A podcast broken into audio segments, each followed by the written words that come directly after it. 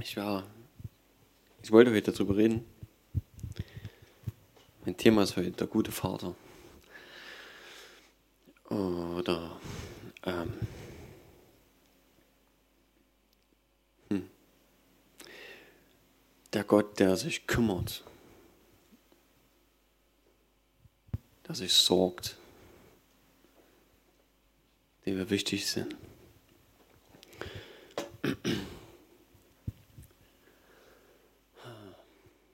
Danke, Vater, dass du, dass du dich sorgst um uns, Herr. Dass wir dir wichtig sind, dass du, dass du uns liebst, Herr, und so sehr geliebt hast, dass du alles getan hast, was nötig war, um die Beziehung zu uns wiederherzustellen, Herr.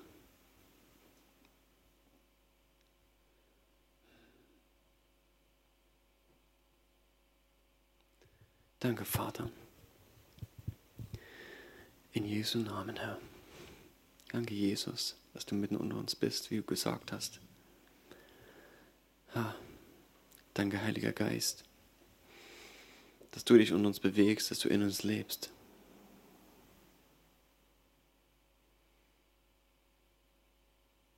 Danke, Herr. Herr, wir wollen, dass du hier in unserer Mitte bist, dass du jedes Herz ansprichst, Herr. Heiliger Geist, dass es mehr ist, als dass wir reden, als dass wir was tun. Herr, dass wir dich erleben. Herr, dass deine Herrlichkeit hier ist. Es ist wirklich so, wie du, ha, wie es in deinem Wort steht, dass wir dich spüren dürfen, Herr. Dass wir dich ertasten dürfen. Und dass wir, wenn wir dich suchen, Herr, dass du uns belohnst damit dass du dich finden lässt, Herr. Danke, Herr. Amen. Danke.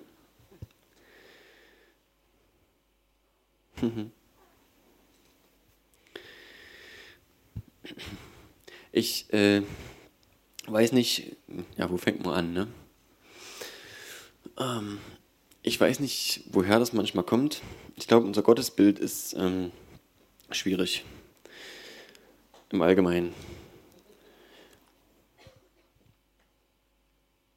Und der Vater ähm, wird uns durch Jesus repräsentiert im Neuen Testament. Und im Alten Testament sehen wir ihn auch, sehen wir Gott. Und irgendwie ist manchmal schwierig zu erklären, warum der Gott im Alten Testament so ist, wie er dort ist und im Neuen Testament durch Jesus irgendwie anders rüberkommt. Für mich war es jedenfalls lange Zeit so. Ich weiß nicht, wie es noch so geht. Und wir sehen im Alten Testament einen Gott, der straft. Wir sehen einen Gott, der erzieht, der sein eigenes Volk bestraft. Ich weiß nicht, wie viele Jahre die effektiv in ihrem Land gelebt haben und wie viele Jahre im Exil. Wie viele Jahre Krieg war, wie viele Jahre Frieden war. Aber es war nicht so, dass sie die ganze Zeit, ähm, dass alles cool war. Und dass sie mit Gott gelebt haben, so wie das hätte sein sollen. Und es ist so schön, wenn wir erkennen dürfen, dass Gott sich kümmert und dass wir ihn einfach suchen dürfen und finden dürfen als den Vater. Als denjenigen, der, der uns geschaffen hat, weil er uns gewollt hat, der uns liebt und der uns sucht und der sich um uns sorgt und der uns versorgen will. Das ist vielleicht nicht immer das, was wir uns wünschen, was wir bekommen, aber wir werden das bekommen, was wir brauchen weil Gott ein weiser Vater ist. Und ich glaube, dass dieses, diese Suche einfach nach ihm und dass die nie intensiv genug sein kann, weil wir, wir müssen uns auf die Suche machen. Und er sucht uns und er wünscht sich, dass wir ihn erkennen und dass wir sein Herz erkennen. Ich glaube, mehr als alles andere wünscht er sich, erkannt zu werden von uns. Ähm wenn ich selber auf mich gucke, dann weiß ich, dass, dass es so viel gibt einfach in meinem Leben, wo, hm, wo ich irdisch geprägt bin. Wo ich hier irgendwo fokussiert bin auf Dinge, die, die das Leben so mit sich bringt. Und wo oftmals einfach auch ähm, in meinen Gedanken, wo, wo es darum geht, ähm, vielleicht auch Probleme zu lösen oder vielleicht überhaupt erstmal über Dinge zu, nachzudenken, ähm, nicht immer an erster Stelle sofort der Vater ist. Nicht immer an erster Stelle sofort das, was Jesus gelehrt hat, ähm, wo er gesagt hat, dachte zuallererst nach Gottes Reich. Und alles andere wird dir zufallen. Alles andere kriegst du noch oben drauf. Aber es ist nicht immer so in meinem Kopf. Und, und vielleicht ist manchmal auch nicht immer der Glaube sofort da, dass Gott das jetzt einfach löst. Vielleicht ist es auch nicht immer so einfach. Vielleicht hat Gott einfach seine Wege, die er geht, mit bestimmten Dingen, die ich nicht so fort hinter blicke. Und ich beobachte immer mal wieder so ein bisschen so, so halb von außen meine Beziehung zu meinen Kindern. Und in letzter Zeit erlebe ich immer mal wieder so Wutanfälle. Also nicht ich. ich habe hab die nicht. Äh, sondern unsere Jüngste, die äh, von außen scheinbar grundlos. Keine Ahnung, was da manchmal los ist. Ne? Und, und das sind Momente, in letzter Zeit jedenfalls gehäuft, ich weiß, dass das so Phasen sind, die auch wieder weggehen, ähm, wo ich als Vater keinen Zugang finde, wo es mir schwerfällt, meine Tochter zu erreichen. In dieser Phase, wo sie dort explodiert und schreit und, und, und keine Ahnung, irgendwie unzufrieden ist mit dem, was gerade passiert oder mit dem, wie gesagt, ich keine Ahnung, was das immer gerade so ist, und einfach dort ihrer Wut Luft macht. Ähm, und ich habe keine Möglichkeit. Ich versuche von zig Ecken ranzukommen und frage und hier und da und dort, ne, was, was kann ich, was möchtest du, sag's mir bitte und lass uns doch mal reden. Komm mal her zu mir. Drücken, kuscheln, keine Ahnung was. Und ich versuche alles Mögliche und nichts zieht. Und ich frage mich, was kann ich machen, um mein Kind zu erreichen, dass es endlich wieder in Kommunikation mit, Kommunikation mit mir tritt. Ja. Dass ich wenigstens erfahre, was ist denn eigentlich? Was bedrückt dich denn? Ich würde es gern wissen, ich möchte dir helfen. Und irgendwie ist diese, dieser Kanal, dieser Kommunikationskanal versperrt. Und ich glaube, dass Gott sich oft so fühlt, uns gegenüber. Dass wir ihm oft ähm, nicht das entgegenbringen, was Kinder ihrem Vater eigentlich entgegenbringen sollten oder dürfen. Ja. Und ich, wie gesagt, ich weiß nicht, wo, woher das kommt, woran das liegt. Ist es unser Gottesbild? Ist es der Zustand aus den Augen, aus dem Sinn? Oftmals, mir geht es manchmal so, einfach nicht, gerade nicht auf dem Schirm. So viel im Weg, so viel im, im Fokus und ach ja, vielleicht hätte ich doch mal mit dem Vater reden sollen. Interessanterweise lehrt uns ja Jesus mit dem Vater zu reden. Jesus lehrt uns die Form des Gebetes und er sagt, oder er lehrt, dass wir den Vater, mit dem Vater reden sollen. Jesus sagt nicht, was, dass wir zu ihm beten sollen. Das ist, wenn, wenn wir im Neuen Testament gucken, wie Jesus das Gebet lehrt, so lehrt er, beten, ein Gespräch mit dem Vater zu führen. Er ist der Anlaufpunkt, er ist die Anlaufstelle. Nicht, dass wir nicht mit Jesus reden sollen. Nicht, dass wir nicht mit, ja, dass ein Gebet nicht das Gespräch mit Jesus sein kann. Aber Jesus lehrt als erstes das Gebet Vater. Dass wir mit dem Vater reden sollen. Also ist das Vaterbild, was wir haben sollen von Gott, eine absolut tiefe Grundlage. Und für mich ist ein wichtiger Punkt, vielleicht schon dort anzusetzen, den Vater, den wir im Neuen Testament von Jesus vorgelebt bekommen, ähm, beziehungsweise auch erklärt bekommen, erzählt bekommen, ja, wo Jesus sagt, das ist der Vater, so sieht er aus. Jesus sagt, wer mich, den wer, wer mich gesehen hat, hat den Vater gesehen. Ich tue nichts, ohne dass der Vater mir das vorher gezeigt hat oder gesagt hat. Alles, was ich sage, ist das, was der Vater sagt. Und so weiter. Und, und wen repräsentiert Jesus, wenn wir sein Leben anschauen? Natürlich findet er auch harte Worte und Zurechtweisung gegenüber den, wem? Denen, die nicht wollen, die stur sind, die falsch sind, die Heuchler, die genau wissen, was sie machen, aber die ihr Herz verstockt haben, die Hochmütigen. Die Bibel sagt uns, ich glaube im Petrusbrief, äh, dass Gott dem Hochmütigen widersteht und den Demütigen ihm Gnade schenkt.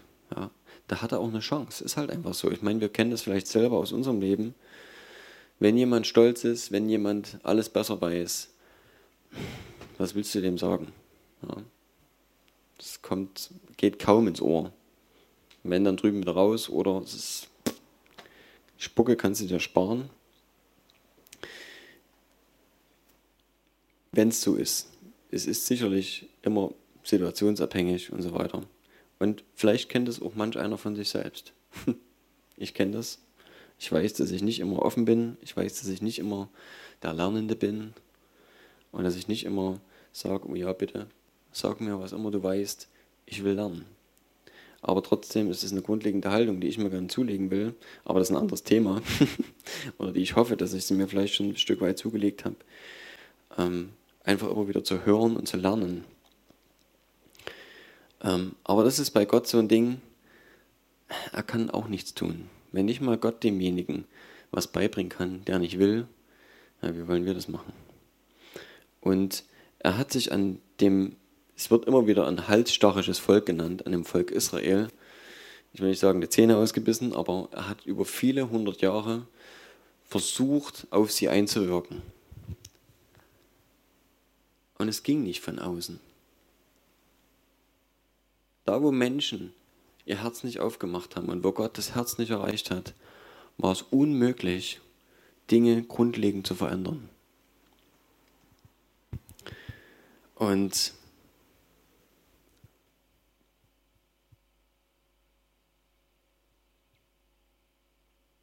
Gott wusste das. Aber es hat eine gewisse Zeit gedauert, bis Jesus ähm, auf die Erde kommen konnte, bis Gnade möglich war. Ich habe es vielleicht schon mal erwähnt, Gnade muss bezahlt werden. Ganz simpel. Ja. Wenn ich jemandem Gnade geben will, der Mist gebaut hat, der mir, sage ich mal, ein Kind, was mir mit dem Fußball meine Kellerscheibe eingeschossen hat oder so. Ich weiß nicht, die Scheiben jetzt, die halten einiges mehr aus. Früher war das noch einfach, da war alles einfach verglast.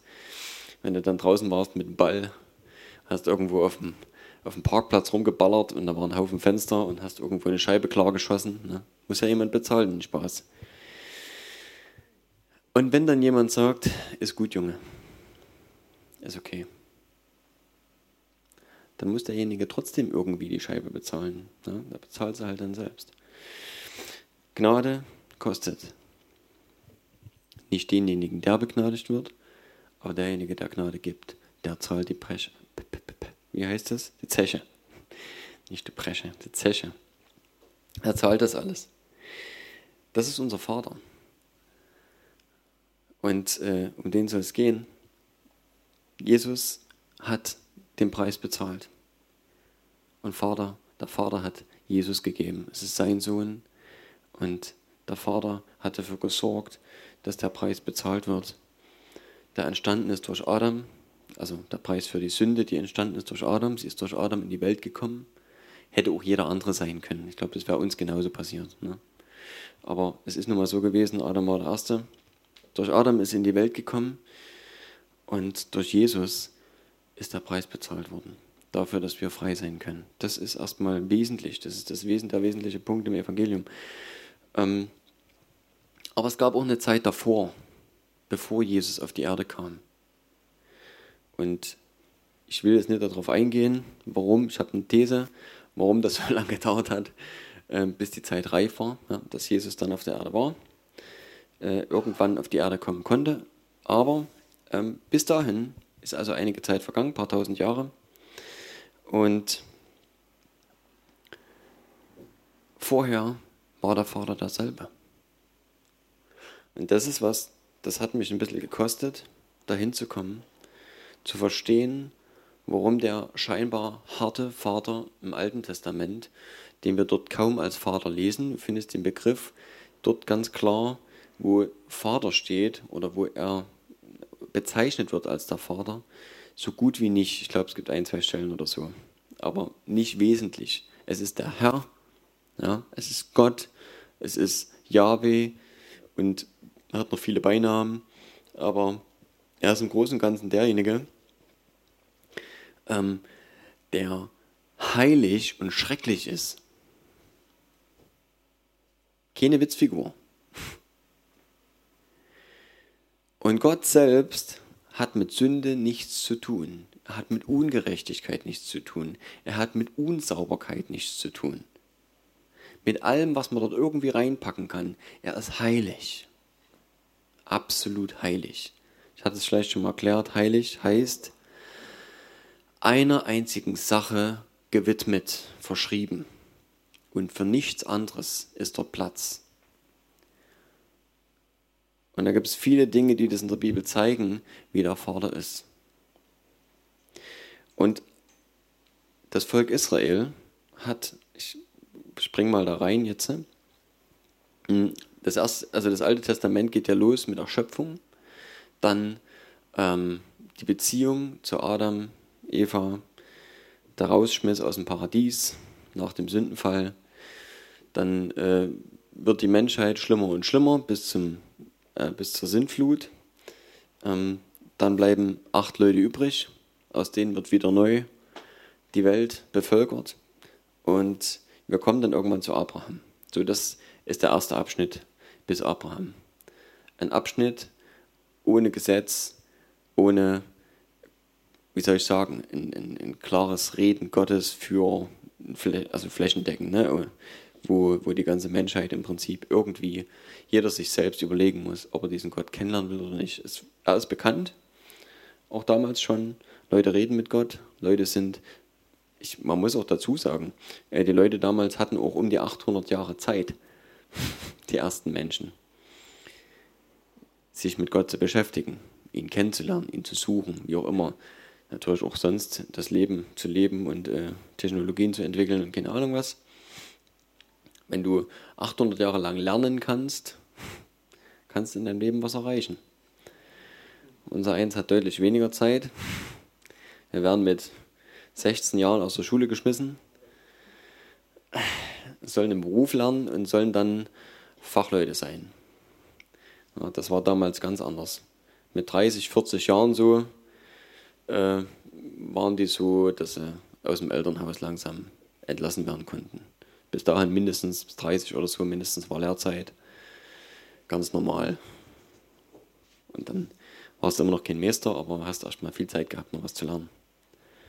Ja, also ähm, Isaac ähm, hat, warte mal, war er das? Genau. Nee, für Isaac, Abraham hat, den Sohn, er hat für seinen Sohn eine Frau gesucht, genau. Isaac war da ziemlich alt, ich glaube, da war schon über 30. Da war erstmal dran zu denken, so dass der Abraham gesagt hat, eigentlich bräuchte unser Sohn mal eine Frau. Ist alles ein bisschen mehr Zeit gewesen. Naja, egal. Jedenfalls, die hatten also 800 Jahre Zeit um die Drehe, manche sind noch über 900 Jahre geworden. Und es tut jetzt nichts zur Sache. Ich finde es einfach nur witzig, dass der Urgroßvater von Adam gelebt hat bis zur Sinnflut. Weil die ja so alt geworden sind. Ach, der Urgroßvater von Adam, was erzähle ich? Adams Urenkel, das meine ich. Methusalem. Andersrum. Also Adam war der Urgroßvater. Und er hat gelebt bis in das Jahr der Sinnflut. War der Opa vom, vom Noah. Gut, also wie gesagt, es tut jetzt alles nichts zur Sache. Wenn ich ein Video drehen will, ich würde es rausschneiden jetzt eigentlich. Also, das ist so die Zeit. Und Abraham ähm, ist dann derjenige, der auch wieder mit Gott geht. Es gab vorher schon mal jemand, von dem gesagt wird, also Henoch, ähm, dass er so eng mit Gott gegangen ist, dass Gott ihn einfach mitgenommen hat. Der ist bloß 300 Jahre auf der Erde gewesen, nur. und, ähm, und zerquetschte. Und ist dann von Gott mitgenommen worden in den Himmel. ist cool, ne? Er ist nicht mehr gesehen worden auf der Erde. Und Abraham war ähnlich. Wir lesen in der Bibel, dass Gott mit Abraham äh, also eine Beziehung geführt hat, die war sehr freundschaftlich. Ne? Also er hat mit ihm so von Gott zu Freund geredet, also von Freund zu, ja, von Freund zu Freund. Ne? Also, hm. Und er hat ihm eine Verheißung gegeben. Und, und das, ab dort geht das Alte Testament los. Dort lesen wir ähm, eigentlich hauptsächlich nur noch über die Linie dieser Verheißung. Das ist die Linie ähm, Isaaks, des Sohnes der Verheißung. Abraham hatte ja vorher nochmal einen kleinen Fehltritt, ähm, wo er also Ismael gezeugt hat und von dem ist nicht groß die Rede. Er ist gesegnet worden, trotz allem, weil Abraham äh, hatte die Verheißung von Gott bekommen, dass seine Söhne den Segen bekommen sollen und aus ihnen große Völker werden sollen, sie zwölf Stammesfürsten dann bekommen und so weiter. Das ist also bei Ismael auch der Fall. Ne? Und deswegen ist im Nahen Osten so viel Trubel, weil dort diese beiden oder die Nachfahren dieser beiden Söhne, Ismael und äh, Isaak, ähm, sich permanent bekämpfen, weil sie das gleiche Land beanspruchen. Das ist im Übrigen der Grund, warum dort nie Frieden reinkommt, warum in Palästina nie Ruhe wird. Weil die beiden das gleiche Land beanspruchen. Das hat im Übrigen Gott auch ähm, schon vorhergesagt, in dem Moment, als er den Segen verheißen hat, auch für Ismael. Aber es soll uns um Isaak gehen. Das ist also das Volk der Verheißung. Es kommt dann also aus Isaak, Jakob und so weiter. Dann kommen die zwölf Stammesfürsten. Und dann kommen ähm, mit Josef, der also nach Ägypten geht, 400 Jahre Ägypten. Nach Ägypten kommt der Auszug aus Ägypten, also ja, am Ende dieser Zeit. In dieser Zeit, wo sie in Ägypten leben, glaube ich, weil sie, es ist dann wirklich in Sklaverei hineingegangen und sie haben dort, ich weiß nicht, wie lange sie dann effektiv Sklaven waren. Ob das wirklich 400 Jahre Sklaverei war und vorher, ich weiß es nicht genau, müsste ich jetzt nachschlagen. Jedenfalls waren sie lange Zeit Sklaven in Ägypten. Und ihr Vaterbild oder ihr Gottesbild hat sich dort stark verändert.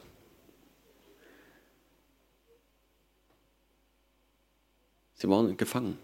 Sie waren Sklaven. Sie haben Gott nicht gekannt als den, der er war. Es ist interessant zu sehen, wie Mose von Gott umgekehrt wird, wie Gott das Herz Moses sucht der schon ein Herz hatte für sein Volk, der wusste, ich gehöre dazu, und wie Gott anfängt, an Mose und mit Mose zu arbeiten. Wer 40 Jahre, ähm, ist er 40, wie lang ist denn der, das weiß ich gar nicht genau, aber 40 glaube ich, wo er in der Wüste war, oder in die Wüste ist, da müsste ich jetzt auch nochmal nachgucken. Jedenfalls, und war dann nochmal 40 Jahre in der Wüste und ist mit 80 zurück? Nee. Mit 80 hat er angefangen? Tatsächlich. Okay, also 40 Jahre im falschen Volk, als Ägypter gelebt, abgehauen, ja, nach dem Konflikt, der in ihm auch getobt hat, weil er wusste, das ist nicht mein Zuhause. Man ist abgehauen und, und Gott hat ihn dort gesucht und geformt. Gott hat ihn gesucht, weil er wusste nicht, wohin mit sich aber trotzdem bei einem gottesfürchtigen Mann, bei dem hohen Priester von Midian, ist ein Schwiegervater gewesen. Und ich glaube, er hat viel gelernt dort auch über Gott. Das ist meine Vermutung. Und Gott spricht ihn an und zeigt sich. Und dort geht es los, dass Gott zurückkommt zu seinem Volk und dass Gott sucht und versucht, das Volk wieder zurück zu sich zu bringen. Und es braucht Zeichen und Wunder, um sie überhaupt dort rauszubringen. Und ich glaube und bin fest überzeugt davon, dass so ziemlich alles, was dort passiert ist, die zehn Plagen, das ganze Hin und Her, der Auszug durchs Rote Meer, also vielmehr ne, das geteilte Meer und die Flucht vor den, äh, vor den Ägyptern, dass das hauptsächlich dafür passiert ist, dass das Volk Israel ihren Gott erkennt. Dass die Israeliten erkennen, wir haben einen Gott. Einen Gott, der lebendig ist, einen Gott, der sorgt, einen Gott, der sich kümmert. Einen Gott, der mächtig ist und dessen Arm nicht zu kurz ist, uns zu helfen und den wir anrufen können. Schwieriges Volk ist es trotzdem. Wir lesen dann immer wieder von einem halsstarrigen Volk, von einem Volk, was von heute auf morgen alles wegwirft, alles, was es gerade erlebt hat, wo sie mit Pauken und Trompeten dort rausgeholt worden sind aus Ägypten, durch das Rote Meer. Ich meine, ich stelle mir das interessant vor, ne? durch das Rote Meer zu laufen, links und rechts zu einer Wasserwand. Ich habe da letztens so ein lustiges Bild gesehen. da gucken sich Fische an, von der einen Wand zur anderen, durch die Luft. die einen sind die Jäger, drei solche bösen, großen Fische mit Zähnen. Und auf der anderen Seite ist der, der Kleine, der gejagt wird. Guckt so zurück. Hat eine Pause gekriegt. Nee, das ist, das ist nicht so wichtig. Ich stelle mir das interessant vor, da durchzulaufen. Und die haben so viel erlebt. Und es ist nicht nur, dass sie das mal kurz erlebt haben, sondern das, das geht ja weiter. Bei Tag eine große Wolkensäule.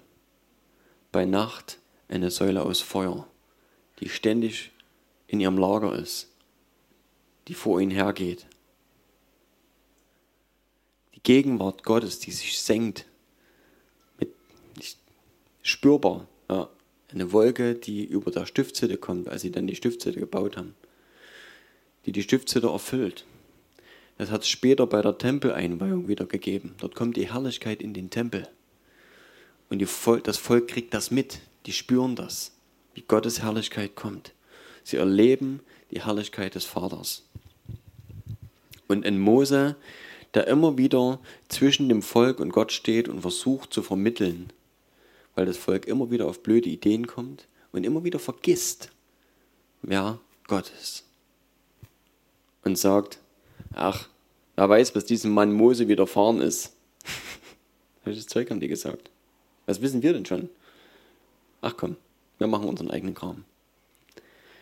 Und wenn es dann wieder mal dran kam, dass der Vater gesagt hat, so, passt auf, ich zeige euch, wer ich bin. Ja. Kommt mal an den Berg ran.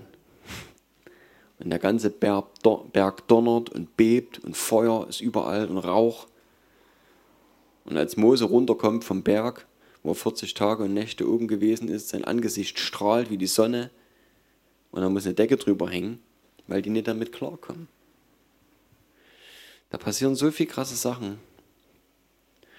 Und es zeigt sich in Gott, der sorgt und der sich kümmert.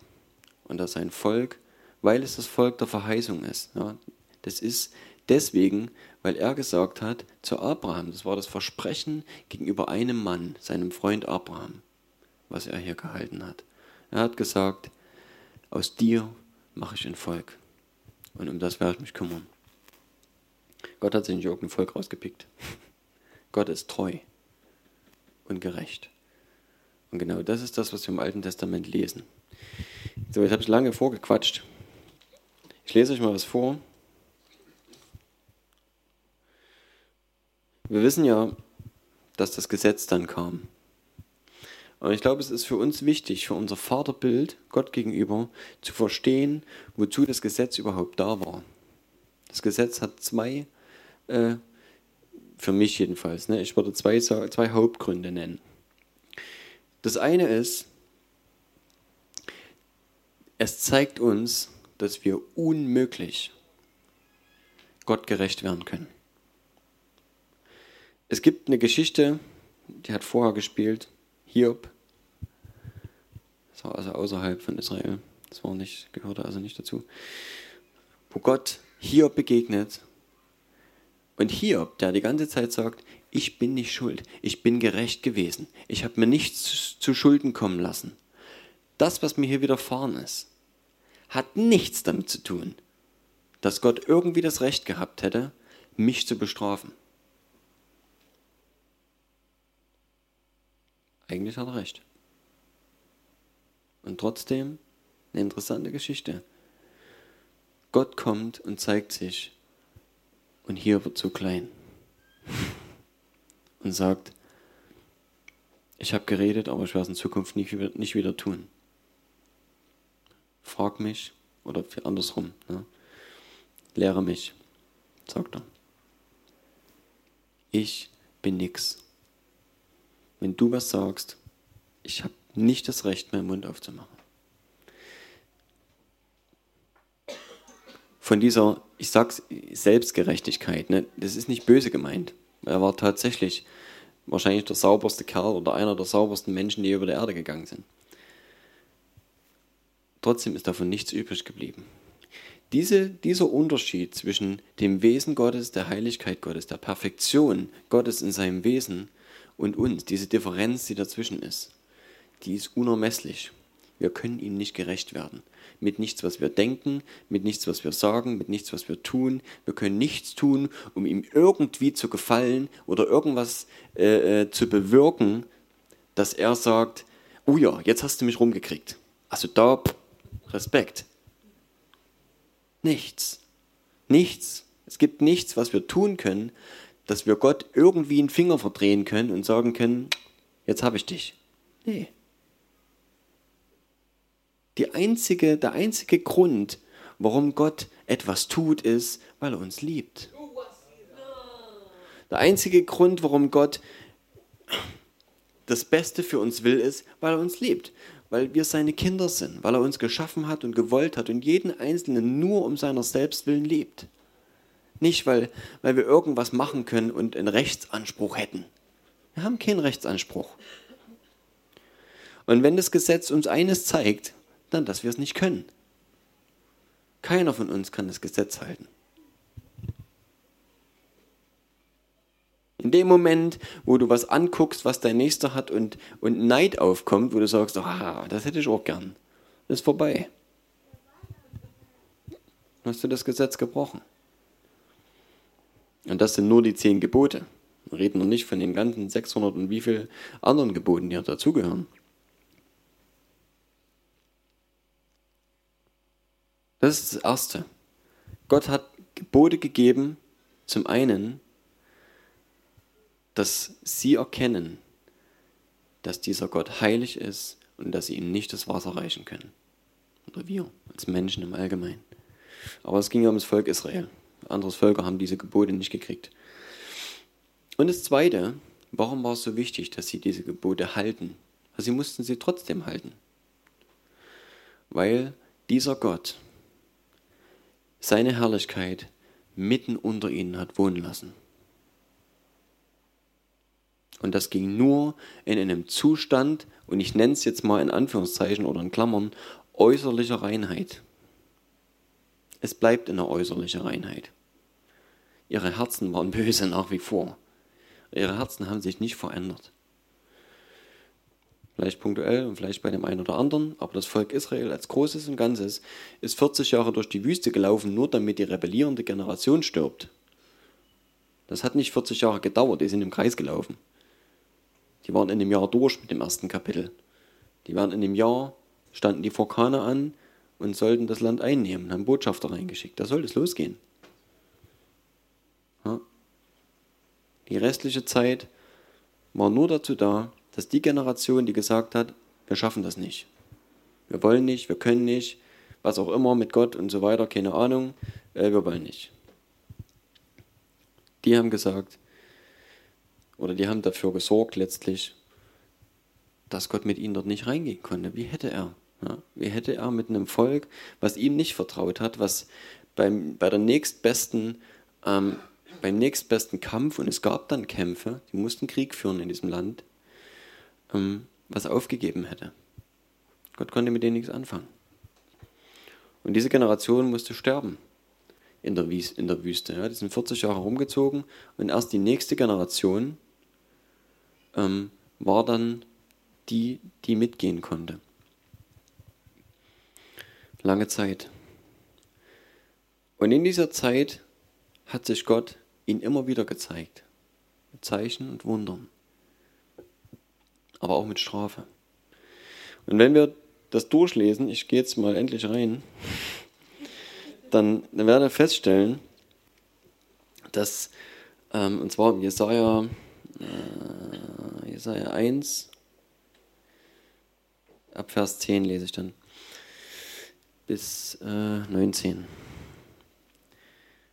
Dann werdet ihr feststellen, dass dieser Gott, der eigentlich von außen Gebote ihnen draufgedrückt hat, und der scheinbar ein Gott ist, der nur mit Lob und Tadel agiert und der Leute, die Übertreter waren des Gesetzes, getötet hat. Es gab im Übrigen die Todesstrafe im Volk Israel. Ja? Die wurden vors Lager geführt, geführt äh, wer bestimmte Dinge, auf die die Todesstrafe stand, begangen hat und gesteinigt von dem Volk. Das hatte Gott angeordnet. Ich sage, noch, sage euch noch warum. Ähm, Jesus war noch nicht da. Es gab keine Erlösung durch Jesus an der Stelle, wo man einfach hätte mit dem Finger schnippen können und sagen, okay, deine Sünde ist weg.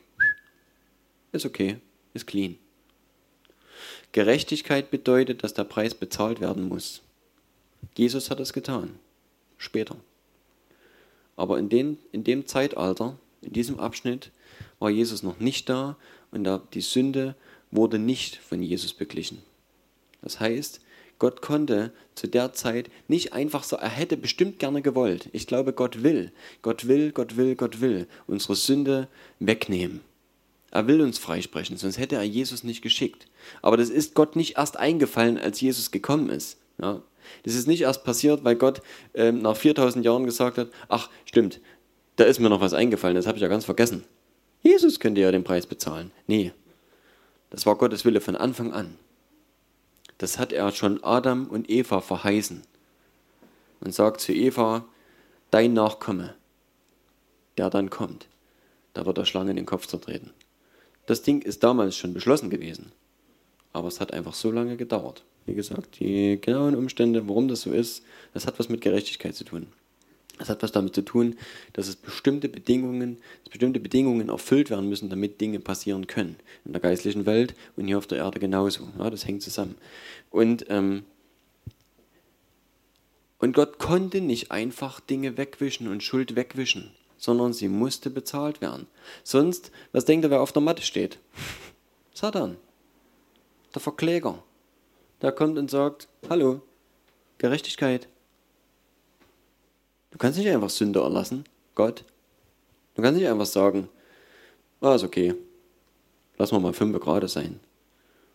Das geht nicht. Gott ist gerecht. Deswegen muss Gerechtigkeit eingefordert werden. Und Gott wird sein eigenes Wort nicht brechen. Und deswegen sehen wir, und das ist, glaube ich, ein wichtiges, ist für mich ein elementares Stück in unserem Verständnis dem Vater gegenüber, dass wir verstehen, er ist nicht böse. Er ist nicht super, super streng gewesen mit dem Volk Israel, dass er gesagt hätte, oh oh, so, jetzt Todesstrafe. Dafür gehst du jetzt äh, von dieser Erde. Nee, er ist genau derselbe gewesen, der er heute ist.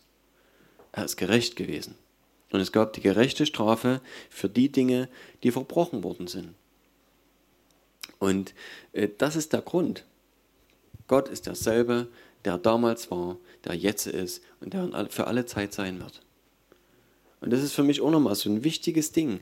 Die Gnade, die wir von Jesus bekommen, die ist teuer. Die ist teuer. Ansonsten wären wir alle schon Matsch. Weil Gott liebt uns und er hat Gnade gegeben, weil jemand anders bezahlt hat. So, jetzt aber. Hört das Wort des Herrn, ihr Fürsten von Sodom, nimmt zu Ohren das Gesetz unseres Gottes, du Volk von Gomorra. Ähm, wir sind hier also schon viel, viel später. Ne? Das ist also lange, nachdem sie das Land Kanaan eingenommen haben.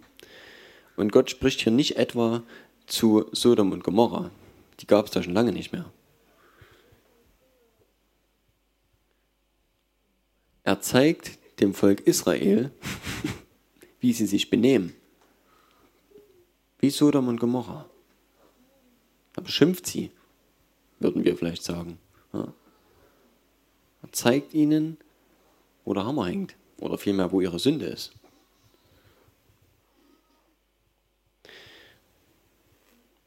Jetzt geht's weiter. Was soll mir die Menge eurer Schlachtopfer, spricht der Herr. Ich bin der Brandopfer von Wittern und des Fettes der Mastkörper überdrüssig. Und am Bluttier der jungen Stiere, Lämmer und Böcke habe ich keinen Gefallen. Wenn ihr kommt, um vor meinem Angesicht zu erscheinen, wer verlangt dies von euch, dass ihr meine Vorhöfe zertretet? Bringt nicht mehr vergebliches Speisopfer. Räucherwerk ist mir ein Gräuel.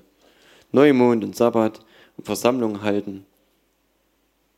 Frevel, verbunden mit Festgedränge, ertrage ich nicht. Eure Neumonde und Festzeiten hasst meine Seele. Sie sind mir zur Last geworden. Ich bin es müde, sie zu ertragen. Und wenn ihr eure Hände ausbreitet, verhülle ich meine Augen vor euch. Das ist übrigens das Gebet. Ja, haben die Hände gehoben zum Beten. Und er sagt, ich will es nicht sehen. Und wenn ihr auch noch so viel betet, höre ich doch nicht, denn eure Hände sind voll Blut. Wascht, reinigt euch.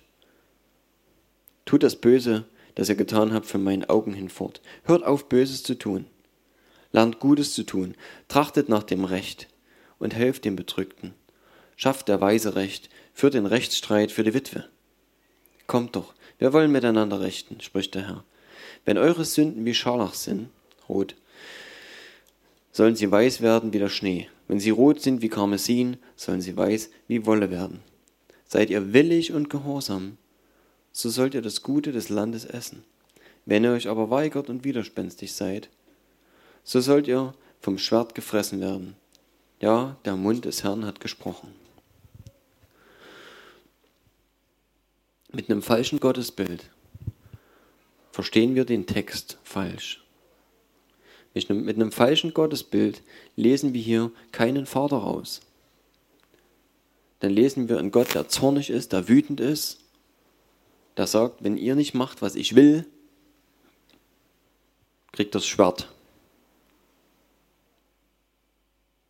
Und das ist deswegen, das ist ähm, für mich deswegen so wichtig geworden, dass unser Gottesbild sich ändert und dass wir verstehen, warum, das heißt ändert, ja, dass es ein richtiges Gottesbild wird, dass wir verstehen, warum im Alten Testament diese Dinge stehen.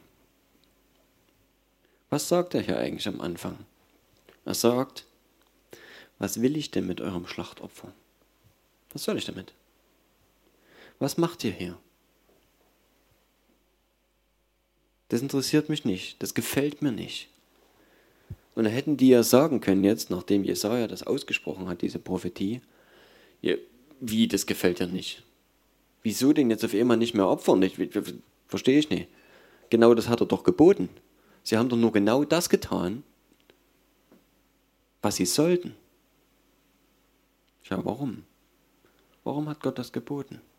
Genau deswegen, was ich vorhin gesagt habe zum einen die Gesetze zu halten und zum anderen eine Reinigkeit, eine äußerliche Reinlichkeit oder Reinheit, Entschuldigung, Reinheit herzustellen, damit Gott in dem Volk überhaupt sein konnte. Seine Gegenwart hat es erfordert. Das ist der Punkt. Das hat mit denen überhaupt nichts gemacht. Das hat ihr Herz nicht verändert. Das hat keine Buße und Umkehr gebracht. Nee. Wenn die geopfert haben, dann war das einfach nur, um eine Sache gerade zu biegen. Das war ein Preis, der bezahlt wurde. Ich habe was falsch gemacht, ich opfere. Ich bringe Tauben, Ziege, irgendwas, was halt vorgeschrieben war für bestimmte Straftaten. Und bestimmte Dinge hatten, bestimmte, hatten einen bestimmten Preis. Und da wurde bezahlt. Und damit ist Blut geflossen und es ist eine vorübergehende Reinheit hergestellt worden. Alles, das war's. Die sind nicht gerettet worden dadurch. Und das ähm, zu verstehen, ist wichtig. Und dann weißt du auch, warum das Gott nicht wirklich interessiert hat, später auch noch. Ne? Die haben das zwar weitergemacht, das Kapitel ist ja noch gegangen, bis Jesus kam. Aber was wollte Gott denn eigentlich? Gott wollte von Anfang an ihr Herz. Gott wollte, dass ihr Herz verändert wird. Gott wollte nicht Leute, die innerlich genau die gleichen gewesen sind, die, genau die gleichen Übeltäter, genau die gleichen Egoisten und, und genau die gleichen Heuchler, wo sich nichts ändert, wo du einfach nur dein Leben lebst und was? In der Religion lebst. Einfach nur das tust, von dem du glaubst, ja, Gott hat das gesagt, jetzt mache ich das einfach so. Das hat mit mir nichts zu tun, ich ändere mich deswegen nicht, aber ich bringe halt täglich meine Opfer. Ich bete regelmäßig, ich lese regelmäßig in der Bibel. Ich gehe regelmäßig in den Gottesdienst. Ich gebe meine Almosen oder meinen Zehnten.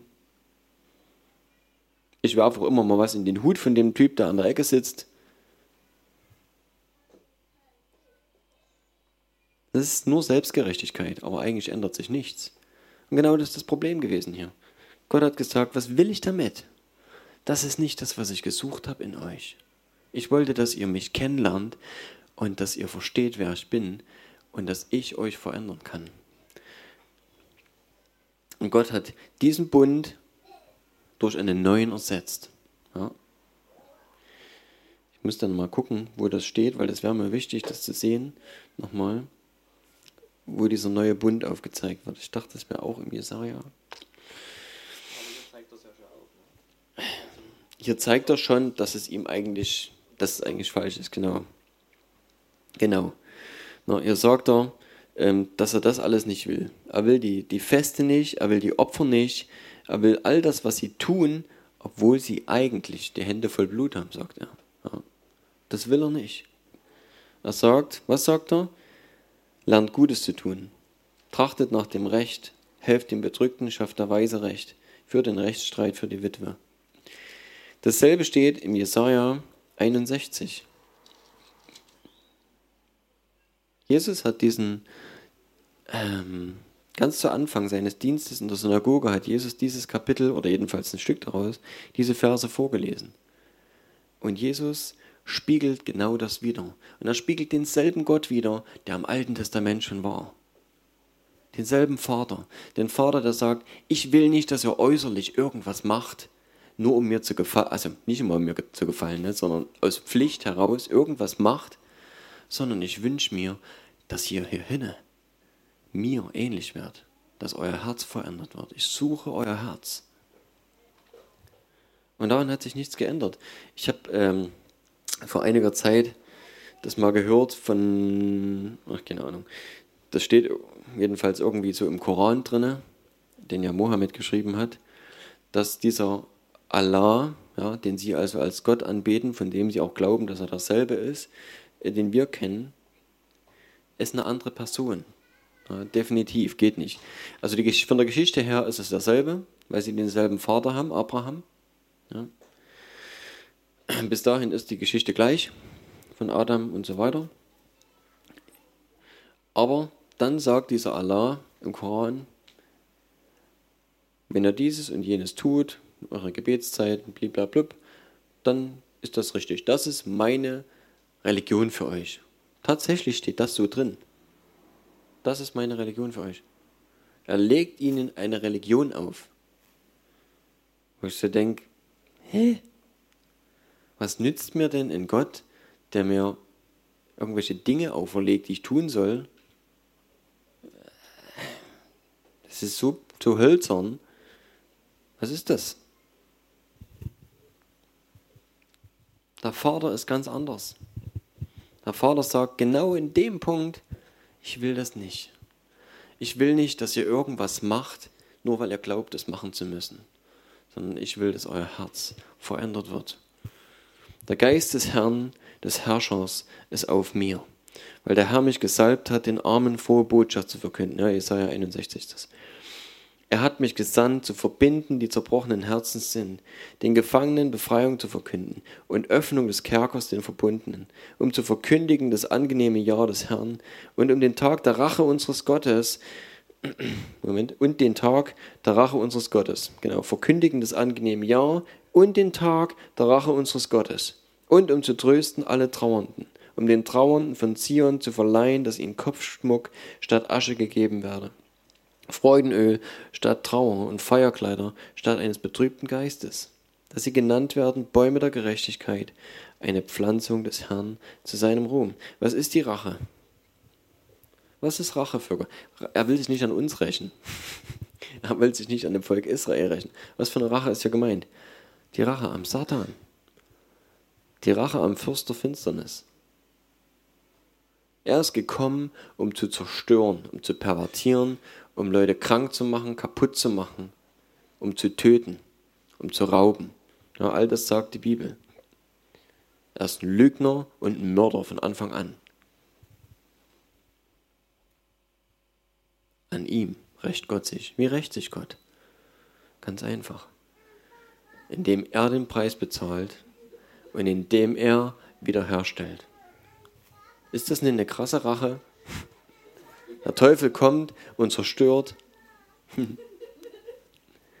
Und Gott sagt, ich stelle es wieder her. Ich mache das ungeschehen. Was du kaputt gemacht hast, das mache ich wieder ganz.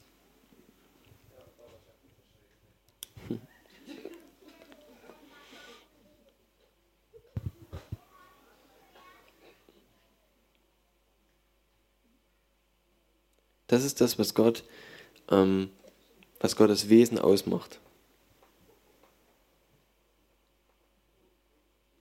Das ist Gott. Das ist der Vater. Und ich muss mal ganz kurz hier reingucken.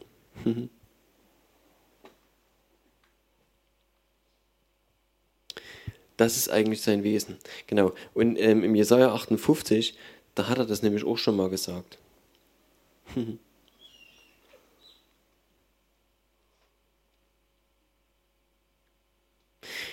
Ganz interessant. Er hat dasselbe dort nochmal gesagt, wie ich es vorhin schon vorgelesen habe.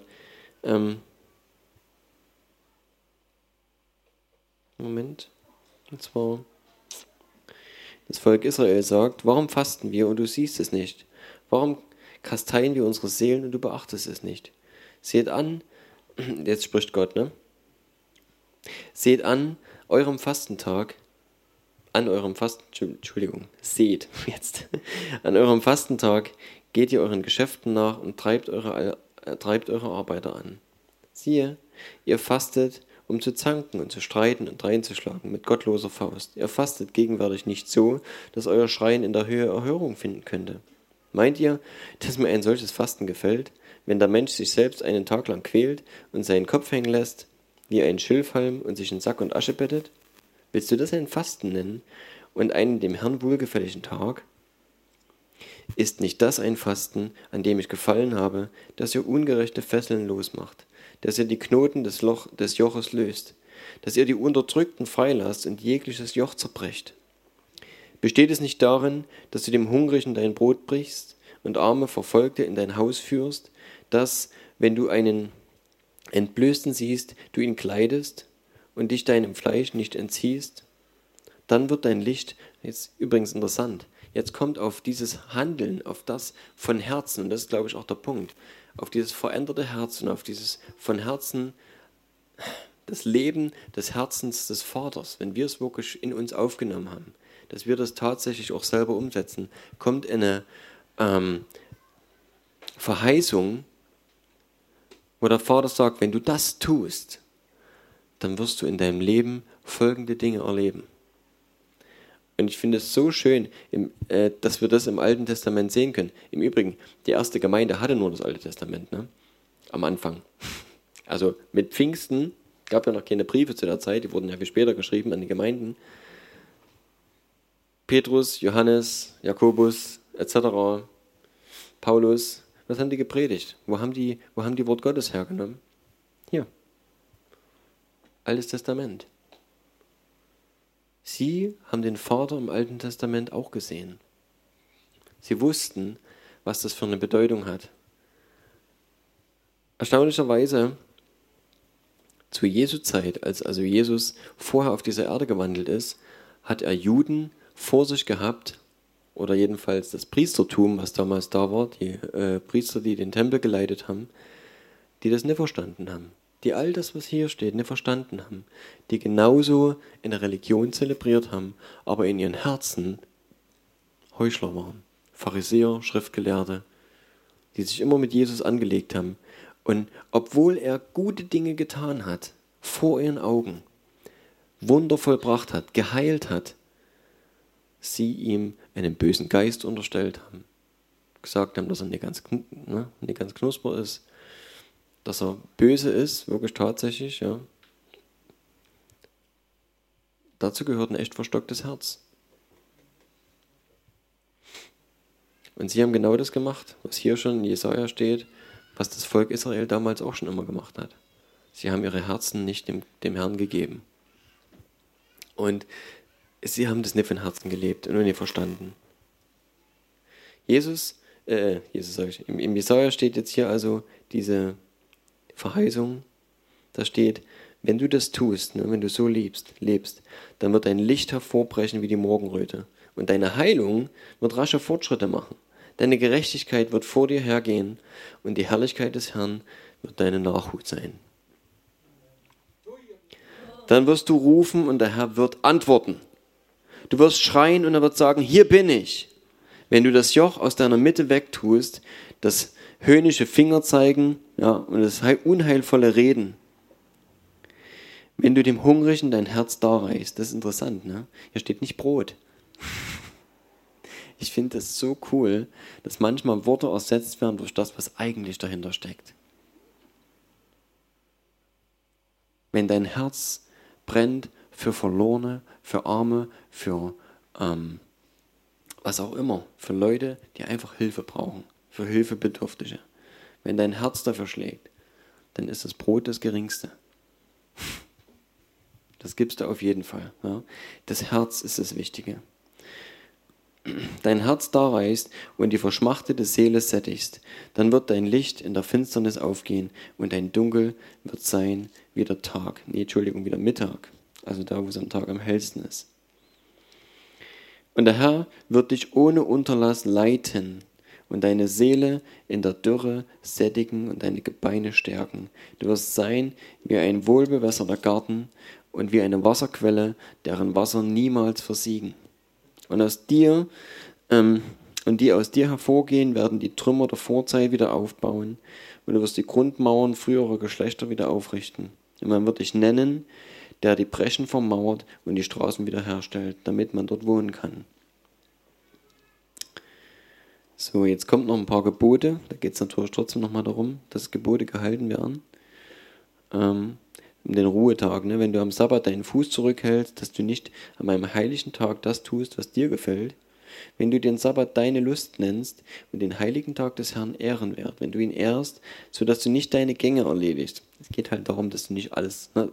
der Tag ist auch für uns gemacht, das dürfen wir wissen, aber es geht darum, dass wir einfach diesen Tag nutzen, diesen einen Tag, wann immer der in deiner Woche ist, ähm, um ihn mit Gott zu verbringen.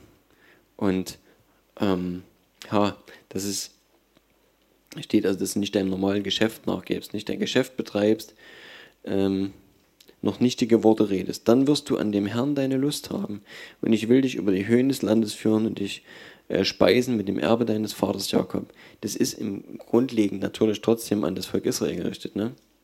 Ja, der Herr, der Mund des Herrn hat es verheißen. Also das ist, Jesaja ist ja ein Prophet Israels gewesen, hat natürlich das alles an Israel gesprochen. Aber ich glaube, dass dieser Vater, der auch unser Vater ist, genau dieselben Dinge zu uns sagt, dass er es genauso sieht. Ja. Erstaunlicherweise ist das erste Gebot, ich nehme es mal aus dem Neuen Testament, Matthäus 22, 37 sagt Jesus, du sollst den Herrn deinen Gott lieben mit deinem ganzen Herzen, mit deiner ganzen Seele mit deinem ganzen Denken. Das ist das erste und größte Gebot. Und das zweite ist ihm vergleichbar. Du sollst deinen Nächsten lieben wie dich selbst. An diesen zwei Geboten hängen das ganze Gesetz und die Propheten. Heißt, in diesen beiden Dingen, wenn du die tust, hast du automatisch das gesamte Gesetz und das, was die Propheten vermittelt haben, nämlich das Wort Gottes, erfüllt. In diesen beiden Dingen ist alles verankert. Das ist das Wesen, die Grundlage dessen, was Gott ist und wer Gott ist. Das ist unser Vater. Und mir ging es heute hauptsächlich darum, ein Stück aufzuzeigen, dass der Vater im Neuen Testament, den Jesus vorlebt, im Alten Testament kein anderer war. Dass er immer der Vater war, der das Herz gesucht hat. Er ist der Vater, der sich sorgt, der sich kümmert und der das Herz sucht, der den Menschen sucht und der sich wünscht, dass wir verändert werden und dass wir genau dasselbe an unserem Nächsten tun. Das ist interessant. In diesen beiden Stellen im Jesaja, die ich vorgelesen habe, eigentlich drei Stellen, ähm, geht es jeweils darum, dass wir das Wesen Gottes leben. Dass wir gegenüber unserem Nächsten, dass wir ihnen kein, keine Lasten aufdrücken, sondern dass wir sie von dem Joch befreien. Dass wir denjenigen, die Hilfe brauchen, unser Herz geben und ihnen alles geben, was sie benötigen. Es ist eigentlich simpel. eigentlich geht es nur um unser Herz und darum, dass wir den Vater suchen, sein Herz kennenlernen und es weiterreichen, das weitergeben. Das ist unser Vater. Und genau das hat Jesus getan. Und Jesus hat gesagt, wir sollen es ihm gleich tun. Geht hin und befreit. Heilt die Kranken, treibt böse Geister aus. Predigt dieses Evangelium, predigt dieses Evangelium der Gnade. Im Jesaja 61 steht das Ja der Gnade was angebrochen ist. Diese Zeit, diese Zeitspanne, seitdem Jesus gekommen ist und den Preis bezahlt hat, das zu verkündigen und zu sagen, du bist frei. Wenn du das willst, nimm das an. Jesus hat den Preis für dich bezahlt. Ich habe letztens mit jemandem geredet, ähm, Moslem, ich denke, der hat das vielleicht schon mal gehört. Aber da ist mir das selber nochmal so klar geworden, was der Unterschied ist. Du kannst mit Muslimen reden, die können dir alles Mögliche erzählen, aber was sie nicht haben, eine Freisetzung. Niemand auf dieser ganzen Welt, der nicht Jesus hat, hat eine Freisetzung, hat eine Befreiung von der, von der Schuld, von der Sünde. Niemand. Jesus hat den Preis bezahlt und niemand sonst. Und deswegen ist er der Weg und die Wahrheit und das Leben. Und niemand kann zum Vater kommen, außer nur durch Jesus. Keine Religion dieser Erde kann das vorweisen. Die suchen alle Mögliches. Die suchen die Wahrheit. Das will ich niemandem in Abrede stellen. Die suchen das Licht, die Erleuchtung, Frieden, inneren Frieden, wichtig, keine Frage. Aber sie werden nie vor Gott stehen können und sagen können, ich bin clean, ich bin sauber. Nicht aus meinen eigenen Werken heraus, sondern weil Jesus für mich bezahlt hat. Das ist so grundlegend. Und es ist so wichtig deswegen, dass wir das verinnerlichen und wissen, wie teuer das ist, dass diese Gnade so teuer und kostbar ist, und dass es jeder bekommen kann, kostenfrei. Und das ist unserem Vater zu verdanken. Und das ist dieser Vater, der, wenn wir, der sagt, wenn du mit mir gehst, wenn du dein Herz nicht versperrst vor dem, der Hilfe benötigt, wenn du diese, nicht falsch verstehen, aber Gott hat Dinge an, hat, hat seine Verheißung an Bedingungen geknüpft. Es wird uns genauso treffen. Wenn wir ungerecht handeln, wenn wir, Jesus hat das Ding nicht aufgehoben, Jesus hat das Gleichnis vom Schalksknecht erzählt und hat gesagt, ich weiß nicht, wer die Geschichte nicht kennt vielleicht, ähm, Schalksknecht ist der Knecht, der seinen Mitknecht also andersrum, der selber von seinem Herrn über eine riesengroße Summe oder von einer riesengroßen Schuld erleichtert wird. Und der Herr sagt, ist okay, musst es mir nicht zurückzahlen. Lass mal, lass stecken, du bist frei. Und dann geht er zu dem anderen, der ihm was schuldet, ja, der, der Knecht, der gerade erleichtert worden ist und diese Schuld, geht zu einem anderen und will abkassieren. Und sagt zu dem anderen und trischt ihn nieder und lässt ihn ins Gefängnis sperren und sagt, du hast zurückzuzahlen. Und die Story, die hört der Herr. Und er zitiert den Knecht ran und sagt, hey, habe ich dir nicht gerade eben erst eine riesengroße Schuld erlassen? Und was hast du gemacht? Du bist zu deinem Nächsten gegangen und konntest, konntest ihm nicht die paar lumpischen Kröten schenken? Wie kannst du so sein? Und er bestraft ihn. Und er sagt, jetzt bist du auch dran. Du zahlst. Das ist eine Geschichte, die Jesus erzählt hat. Und ich glaube, dass, dass das was ist, was wir auch verinnerlichen müssen. Und ich glaube auch, dass es nicht nur der Vater ist, der das macht, sondern dass das Gerechtigkeit ist. Dass es was ist, was dies auf dieser Welt passiert. Und da, wo wir Gerechtigkeit haben wollen, von anderen, wo wir sagen wollen, hey, du zahlst, du hast Schuld mir gegenüber. Entschuldige dich. Oder das wäre ja noch schön, dann könnten wir es verzeihen. Aber vielleicht auch jemanden einfach nicht vergeben, unser Leben lang. Dort laden wir Bindungen auf, dort geben wir dem anderen ein Joch. Und das, was wir oftmals vielleicht auch selber gar nicht so richtig mitkriegen, wir binden uns an denjenigen. Wenn andere Leute uns übel getan haben und wir ihnen nicht verzeihen und ewig mit Groll, Verbitterung und Dingen rumlaufen denjenigen gegenüber, binden wir uns selber am meisten. Wie, ich, ich glaube, dass das auch vielleicht das ist, wie es funktioniert, die Funktionsweise. Gott kann das nicht freisetzen, weil wir uns selber gebunden haben. Gott kann uns, es gibt Leute, die über äh, die im Heilungsdienst lehren und die sagen, wenn du bestimmte Dinge noch festhältst, Unvergebenheit, ne, wenn du zum Beispiel Leuten nicht vergeben hast, dann kannst du selber nicht geheilt werden. Ist jetzt kein Absolutum, wo man sagt, das ist immer und überall so, sondern es ist eine bestimmte Sache, wo das Leute in, äh, vom Heiligen Geist offenbart bekommen, dass das bei Leuten in einer ganz bestimmten Sache so ist. Ne?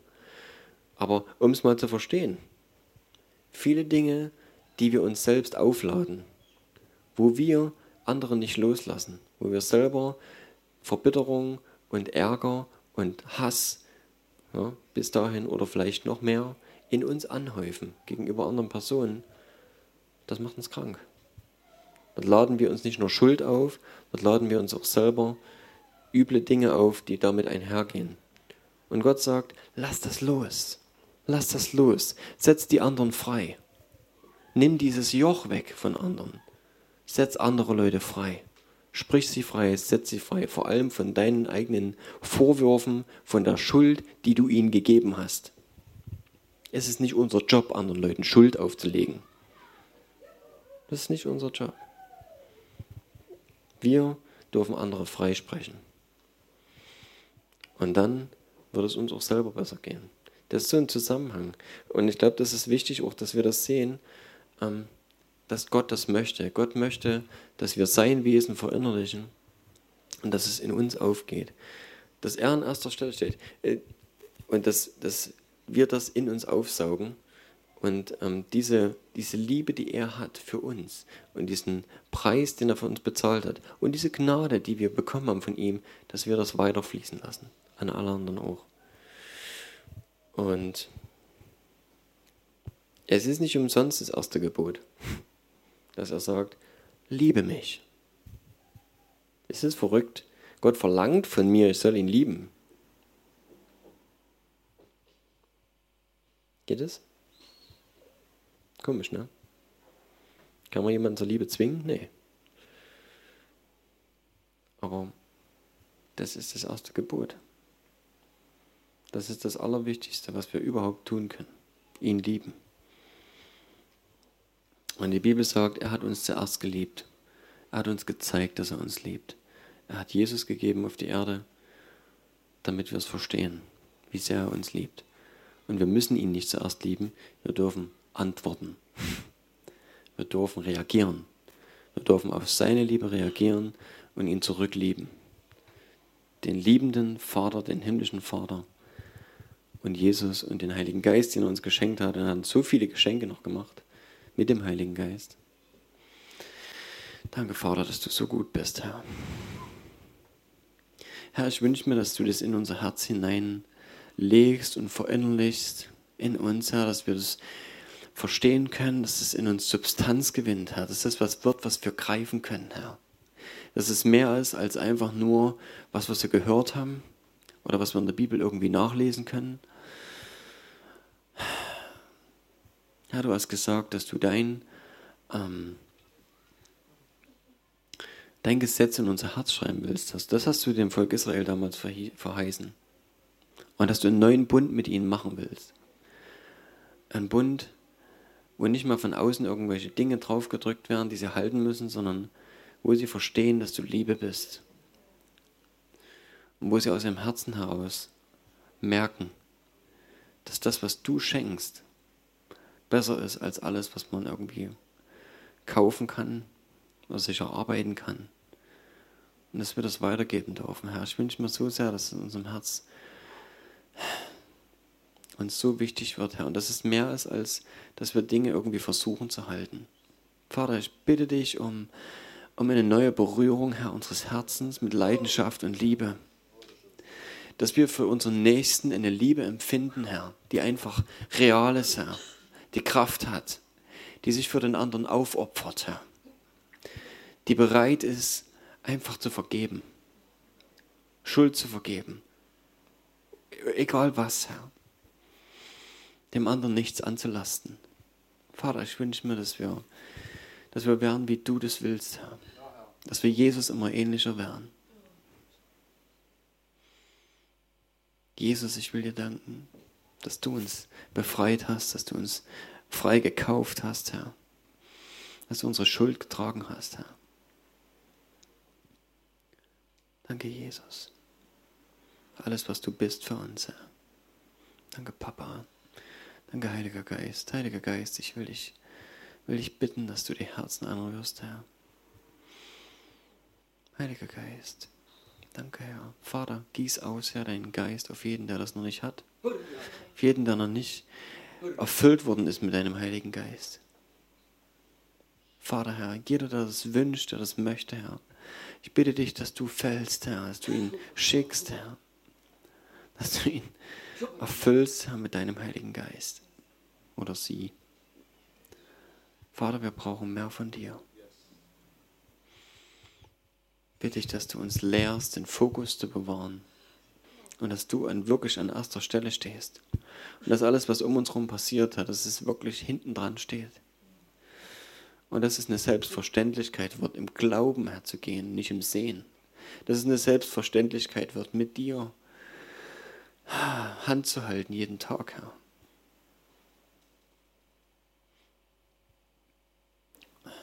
Danke, Herr, dass du so gut bist. Herr, dass wir ablegen können, was dir nicht gefällt, Herr. Danke, dass du Liebe in Person bist, Herr. Fordere, dass du die Liebe in Substanz bist, Herr. Dass dein Wesen vollkommen ist.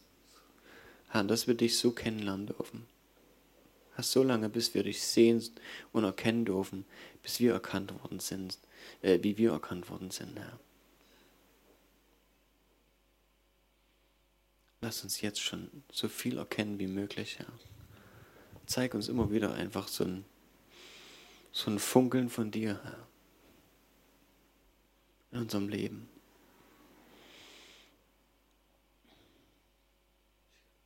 Danke, Vater. Ich danke dir, Herr, für deinen Sohn. Danke dir für deinen Geist, Herr. Vater, wir wollen dich ehren, wir wollen dich anbeten. Du, weil du es wert bist, Herr. Wir wollen dich ehren. Und du sollst wirklich die erste, die Hauptrolle spielen in unserem Leben. Herr, wir wollen, dass, dass wir nicht Dinge tun, Herr, weil wir glauben, dass es so ist oder weil, weil ähm, dein Wort sagt, wir sollen so handeln, sondern dass es wirklich in uns mehr noch verinnerlicht wird, Herr dass es in unserem Herz eine Realität ist, nach der wir nicht fragen müssen, wo wir nicht erst überlegen müssen, ist es richtig so oder so zu handeln, sondern dass du einfach aus uns rausfließt, Herr. Und deine Liebe, Herr. Und deine Heilung, Herr. Hm, danke, Herr. Ja. Lass uns beten und lass uns einfach ihn ehren und ihn anbeten ihn suchen. Er ist es wert. Er ist es wert, dass wir ihn anbeten.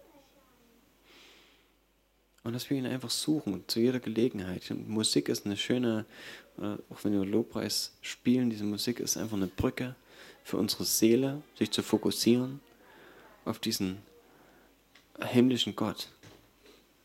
Jesus hat gesagt, ähm, der Vater ist äh, Geist. Und wer ihn äh, anbeten will, der muss ihn in Wahrhaftigkeit und im Geist anbeten. Wir müssen uns in diese Ebene hineinbegeben, müssen uns auf ihn fokussieren, damit wir ihn entdecken können. Ja, diese Suche, dass wir ihn berühren können, dass wir ihn ertasten können, sagt die Bibel. Dass wir uns einfach aufmachen und zu ihm hingehen.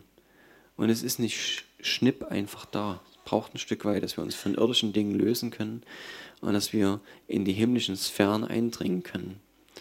Es geht nicht darum, hier irgendwie künstlich eine Atmosphäre zu erzeugen, sondern es geht darum, dass wir ähm, uns auf den Weg machen, um ihn zu suchen und dass wir einsteigen in, in den Himmel, dass wir vor seinen Thron kommen. Ah, einfach uns auf den Weg machen. Und manchmal dauert es ein bisschen, bis wir dort angekommen sind, aber es lohnt sich. David hat gesagt, ähm, dass ein Tag in, in dem Vorhof Gottes, und das ist nur der Vorhof, besser ist als tausend andere. Und David war reich, David hat alles gehabt, was man auf dieser Erde sich hat wünschen können. Nicht ganz so wie sein Sohn Salomo, aber war schon ganz gut dabei, denke ich, als König. Und er sagt, es ist so viel besser bei Gott zu sein. Er hat das gewusst, wie das ist. Wenn er Harfe gespielt hat, ist die Gegenwart Gottes da gewesen. Das glaube ich. Als er für Saul gespielt hat, ist der böse Geist verschwunden. Ich glaube, dass er fähig war, Gott so anzubeten, dass er in den Himmel hineingegangen ist, dass er vor dem Thron angekommen ist. Und er hat prophetische Eindrücke gehabt. Er hat Worte der Weissagung in dem Psalm mitgehabt. Er ist beim Herrn gewesen. Er wusste, wie es ist, beim Herrn zu sein. Und das können wir auch. Wir begeben uns, wenn wir Anbetung betreiben, in Form von Musik zum Beispiel, aber es kann auch ein Gebet und keine Ahnung wie, es kann verschiedene Formen haben. Einfach, wir gehen zu ihm. Wir gehen vor den Thron des Vaters. Wir gehen vor den Thron Jesu. Wir gehen mit dem Heiligen Geist und in dem Heiligen Geist und wir sind und werden eine Einheit mit ihm. Und ha, wir können einfach ein Stück Himmel erleben, wenn wir das wollen. Das ist einfach ein Weg, ein Stück.